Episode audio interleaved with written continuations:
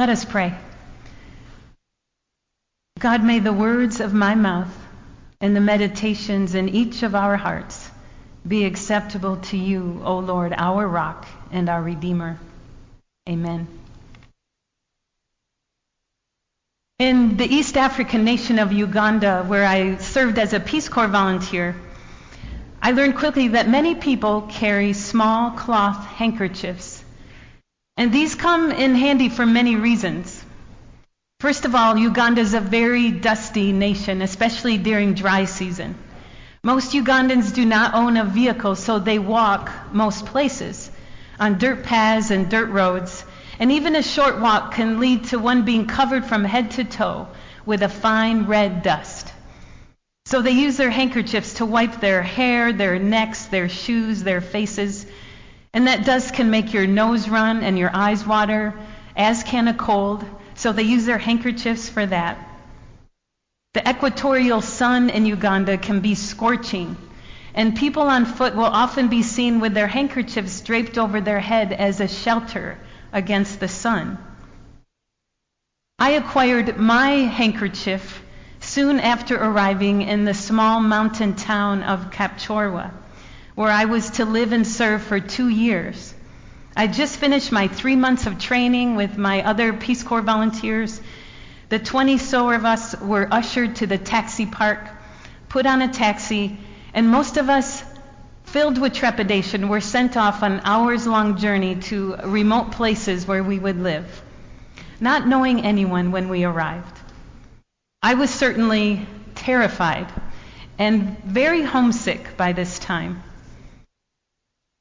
My first Sunday came and I decided to attend the Protestant church in this little town, as much just to be surrounded by other people as to worship God. So I made my way to this church, and I saw other people on foot making their way there as well. And as I walked, I became overwhelmed with the feelings of sadness, thinking about my family, going to their church, and tears came to me that I could not help. And as I walked, a gentleman, Moses, and his family came up beside me, and they were also going to church. He heard me sniffling, and only later did I realize he had no idea I was crying. Because in Uganda, adults don't cry in public.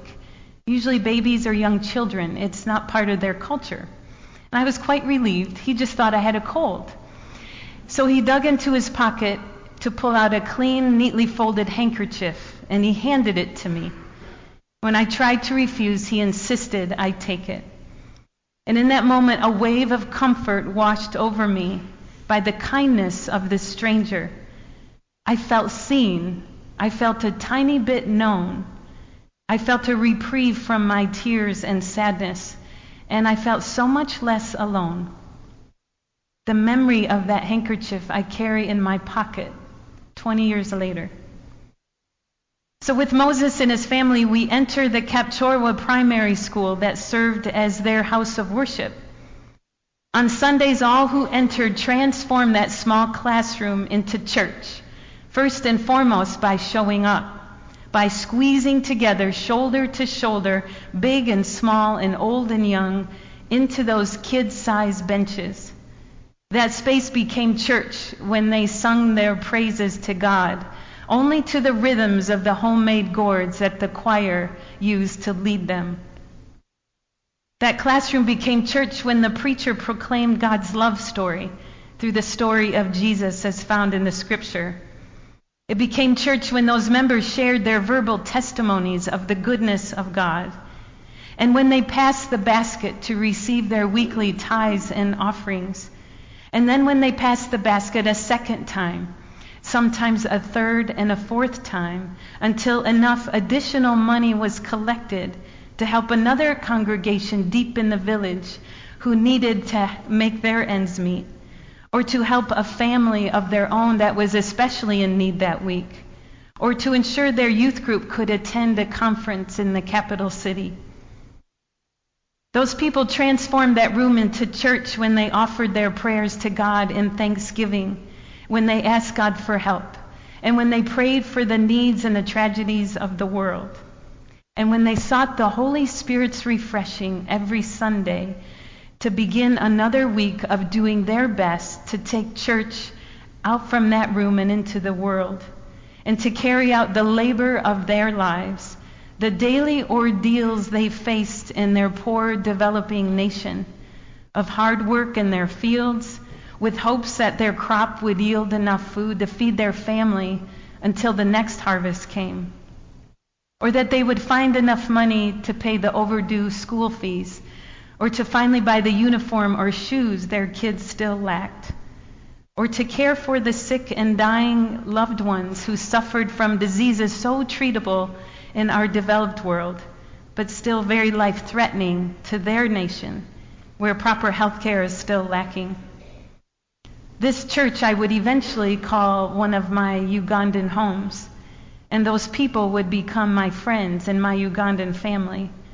And during my two years with them, together as church, we would raise enough money to break ground on a plot of land next to that school, to begin construction one brick at a time, as that offering plate would allow them to buy what would become All Saints Church of Kapchorwa, Uganda, a church that houses the saints of Kapchorwa for almost 20 years now. Author Frederick Buechner writes that in God's flirtation with the world, God occasionally drops a pocket handkerchief. And these handkerchiefs are called saints. Well, through that offering of a real handkerchief, by one of God's saints named Moses. That Sunday morning in Uganda became something brand new. I got to witness the communion of saints who gathered every Sunday in that small church. And I learned something about how God gives us to one another, saint to saint, child of God to child of God, to help, to encourage, to care for, to accept, and to love one another along our earthly journeys of faith and life, through the joyful times and through every ordeal and trial that we will face. Today on All Saints Sunday, we remember saints past and present. In our Reformed tradition, along with giving thanks for those faithful of ages past, we emphasize God's ongoing work of holy making inside of us, of sanctification. We give thanks for God's work throughout the world in all of God's people. And we do not put saints on pedestals as holier than others. We thank God for the ordinary, holy lives of all who strive to live lives faithful to God's path in this and every age, through whom God does extraordinary things, big and small to touch the lives of others with the love and peace of Christ. Today, our scripture comes from Revelation. A word about the book of Revelation first. This book was not written to scare people. Some interpretations would like us to be afraid. Quite the contrary, it was written to comfort people. We're given a vision through John of Patmos, who received a revelation from God of this great multitude of saints in the heavenly realm surrounding the throne of God and the Lamb on that throne. People from every language and nation and race. And as this was John's imagination that God had given him, we as listeners today also need to engage it with our own imagination. This is literature, poetic, and it's describing the harsh reality of the original audience, these small churches who were living under great persecution. Anyone who was not worshiping the emperor, who worshiped God, was likely martyred for their faith. They needed hope and a promise for their future. And this is the vision John received. It's a, it's a vision of victory, of people waving palm branches proclaiming freedom at last, and every voice and tongue coming together to praise God. And they are saying salvation belongs to God. It does not belong to anything of the world. No emperor, no ruler then or now that claims authority over us.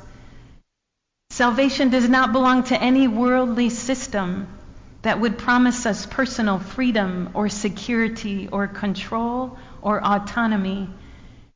And when we do seek that and find that in the world's ways, someone always pays. That's not so in God's realm, where no one is lost and all receive the victory. In John's hopeful vision, every child of God will know an end to all sorrow, an end to any ordeal of hardship. The promise is God shelters us under God's tent from any scorching heat. We will never know hunger. The waters of life will quench our thirst, and every tear of sorrow will be replaced with tears of joy. A fellow pastor I know shares, You may not know the journey you're on, but God knows the journey you're on. And God knows who needs to be in your life who needs to be in our lives are those that show up as our saints. Those who live in the way of Christ, not for self, but for others. And they never do this perfectly. We all have moments where we live for ourselves.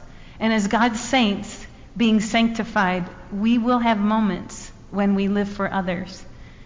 And this is the good news of the joy of the gospel. When saints, when we encounter saints, we know and we're compelled to live out our own saintliness and to build up others. We have many saints in our lives, some we know personally our grandmothers, our parents, other family members, maybe a teacher, a friend, a mentor. Or we have saints in our lives we may nev- have never met. Some are widely known, like Nelson Mandela, Dorothy Day, Teresa of Lisieux, or Dr. Martin Luther King Jr. The saints show up in our lives may be strangers, like Moses and Kapchorwa. They may come to us like God's handkerchiefs, dropped into the world for the love of Christ, just when we need it most. Saints may never know how their lives touch another, nor do they seek to know this. What they seek is out of gratitude for God's love and gifts to them, is that other people would know how much God loves them. They want to help them on their journey. Saints are not striving for the things of the world, the promises of the world's salvation through power or status or our retirement accounts, but they're striving for God's salvation, modeled by Jesus, who lived this way surrendering to win, allowing to be broken in order to be healed, and dying to self in order to truly live. Osceola McCarty was no one the world would ever emulate. And the Reverend Barbara Brown Taylor tells us her story. McCarty was mostly invisible to the eyes of the world until she became quite old. She was a black woman from Hattiesburg, Mississippi, never married, and a laundress in her family's laundry business. She dropped out of school at the age of 12 to care for an aunt who became crippled and moved in with her family. And when her aunt became better a year later, Osceola decided she was too big and maybe too old to return to school. So she stayed at home to continue her mother and her help her mother and grandmother in their laundry business in their backyard. For the next 75 years, McCarty worked and scrubbed clothes from sunup to sundown. And it was only in, when she became 87 that anyone fully knew that she was a saint. It was at that time that she gave $150,000, her entire life savings, to the University of Southern Mississippi for a scholarship for black students. Suddenly, reporters and photographers could not get enough of Osceola. Local businesses wanted to match her by pledging. And the first young black woman who was awarded the scholarship all but adopted McCarty as her own grandmother. When McCarty was asked over and over why she did not spend the money on herself, even part of it. She replied, I am spending it on myself, as she smiled a sly smile. When we're living out of our saintliness, that's what we do. Out of God's love, we give away our love to help others. And in so doing, we give ourselves the gift of Christ's joy. That's how God works. Saint to saint, we build each other up. As we think about John's vision in Revelation, I want to invite us now in the, some silence where I will guide us to engage our imaginations. God speaks to us through them when we open. So, as you are comfortable, I invite you to close your eyes and consider that scene in the Bible passage of that great multitude of saints who have gone before us, whose work now of pure joy is, along with praising God, is to serve as our cheerleaders. They are there around us now, cheering us on. These fellow saints of ours, they want us to know our victory. They are cheering us on and praying for us as we pass through our own ordeals. Think of the saints who have already known their victory, those you have loved. See their faces. What are they saying to you? What do they want you to know about God?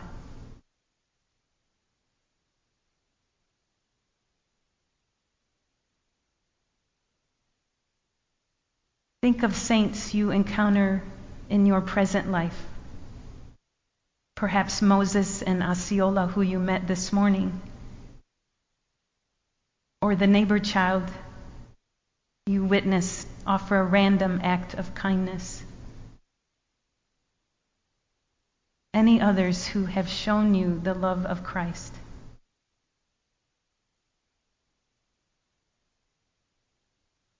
How does that make you feel?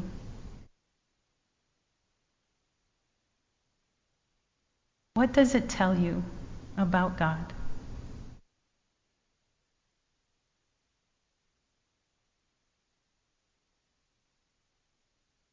And now consider how is God calling you to serve as saints for others?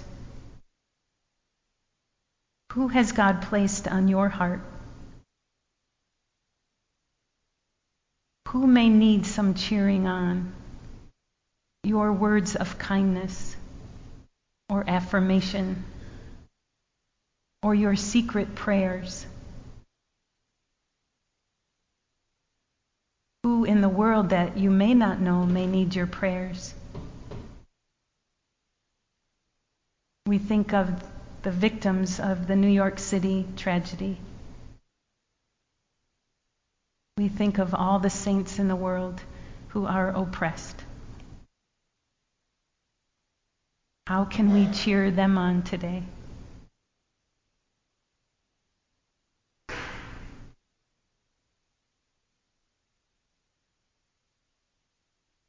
God, we thank you for Knox Church, for gathering us this day as just a part of your great multitude of saints who surround us now how you work through our beautiful, ordinary lives to do extraordinary things for the love of Christ.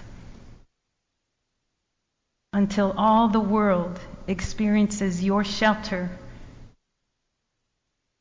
until all the world no longer hungers or thirsts, till we all gladly follow the Lamb who leads us to waters of life until we rejoice as you wipe every tear from every eye. Thanks be to God. Amen.